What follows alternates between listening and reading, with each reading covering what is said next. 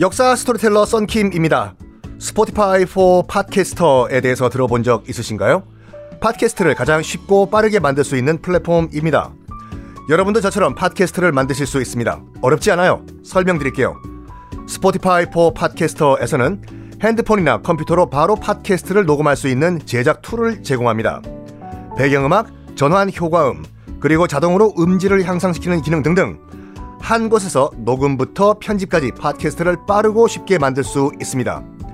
이렇게 만든 여러분의 팟캐스트는 Spotify for Podcasters를 통해서 애플 팟캐스트, 구글 팟캐스트 등 여러 다른 플랫폼에도 한 번에 배포하고 한 곳에서 관리할 수가 있습니다.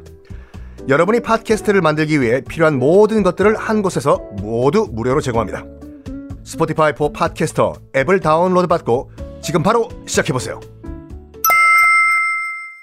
네, 여러분 안녕하십니까. 역사 스토리텔러 썬킴 인사드리겠습니다. 자, 2차 아편 전쟁 박살났어요, 청나라. 이제 뭔가 내줘야 돼요. 너희들 나라들 영국, 프랑스, 미국 네 마음대로 대사, 우리 베이징 시내 대사관 만들라 해. 한 거예요. 그러면 비행기가 있었던 시절도 아니고 대사관을 만들려면 대사관 직원도 가야 되고 뭐 짐도 날라야 되고 하지 않습니까? 육로로 베이징에서 가장 가까운 항구 도시가 텐진이라고 있어요. 천진이라고. 천진 남만한 도시죠. 그러니까 우리로 치면은 서울 앞에 있는 인천 정도 딱 그 거리예요. 그래서 천진, 텐진항에 이제 상륙을 한 다음에 어 베이징으로 갑니다. 대사관 만들러 걸어서 짐 싣고. 그런데 뭘 잘못 드셨는지 청나라 정부가 지금 짐 싣고 오고 있는 서구 열강들의 그 일행들에게 총을 쏘고 막으라고 해요. 총 맞아요. 많이 죽어요. 그럼 여러분들이 영국, 프랑스, 미국 같은 경우에는 열 받아야 안 받아요? 열 받는 정도가 아니라 어이가 없네. 저 뭐야 이거? 야 장난하냐 너들 지금 대사관 만들라고 해놓고 너희들이 뒤통수 쳐 죽여 우리를 야 다 쓸어버려. 해서 베이징을 다 불살라버려요. 특히 영국과 프랑스군이 쳐들어와서 베이징을 불살라버립니다.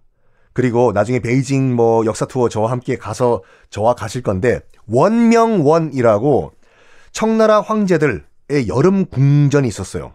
원명원. 그거를 당시 어느 정도 수준이었냐면요. 베르사유 궁전보다 더 화려한 궁전이었어요. 파리의 파리 외곽에 있는 베르사유 궁전보다 더 화려했던 궁전을 싸그리 다 박살을 내버립니다. 영국과 프랑스군이요. 그거를 폐허인 상태로 그대로 아직까지 남겨놨어요. 중국 정부가. 왜? 영국과 프랑스의 만행을 전 세계가 다 보라고. 아직까지 복구 안 하고 그때 부서진 채로 그대로 놔둬요. 재밌는 게 그 원명원에 들어가면은 빅토르 위고의 흉상이 있어요. 프랑스 작가 레미제라블 쓴 프랑스 작가 흉상. 왜냐? 빅토르 위고가 그 말했거든요. 내 조국 프랑스가 이렇게 야만적인 국가인지 몰랐다. 한 나라의 문명을 그렇게 파괴할 수가 있냐? 프랑스 챙피하다. 이 말 한마디 했다고 중국 정부가 빅토르 위고의 흉상을 원명원에 딱 세워놓은 거예요. 중국 정부가. 프랑스도 한번 당해봐라 이거죠.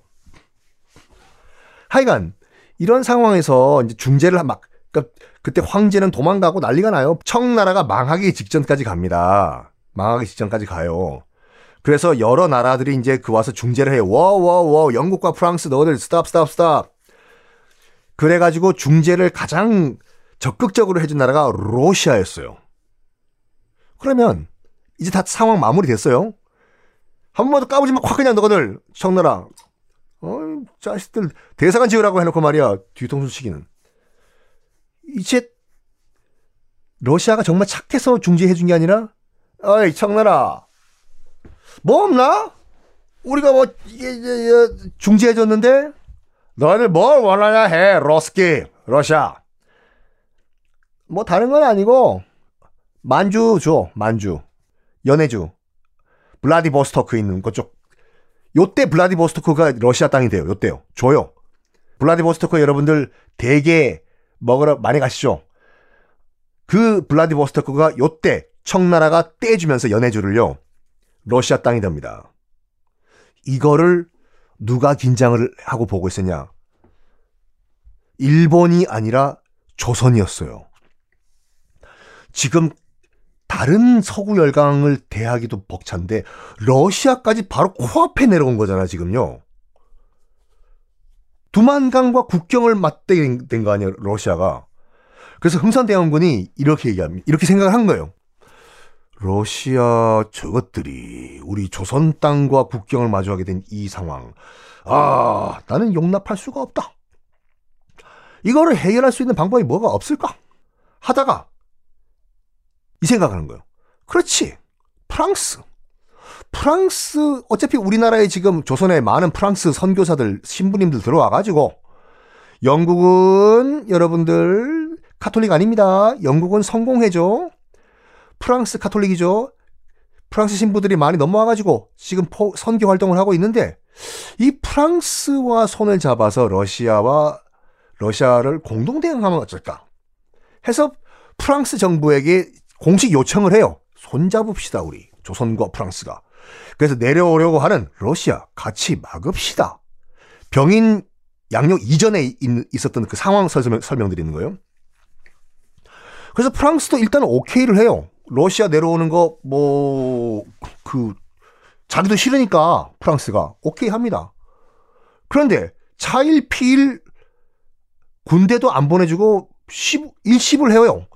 대원군이 계속 프랑스 정부에 카톡 보내도 일십, 일십, 일십 해요. 왜냐면 그때 프랑스가 조선을 신경 쓸 때가 아니었어요. 왜냐? 모든 게 다 연결되는데 마침 그때 프랑스가 인도차이나 반도, 지금의 베트남을 식민지로 만들기 위해서 정말 올인을 하던 상태였거든요.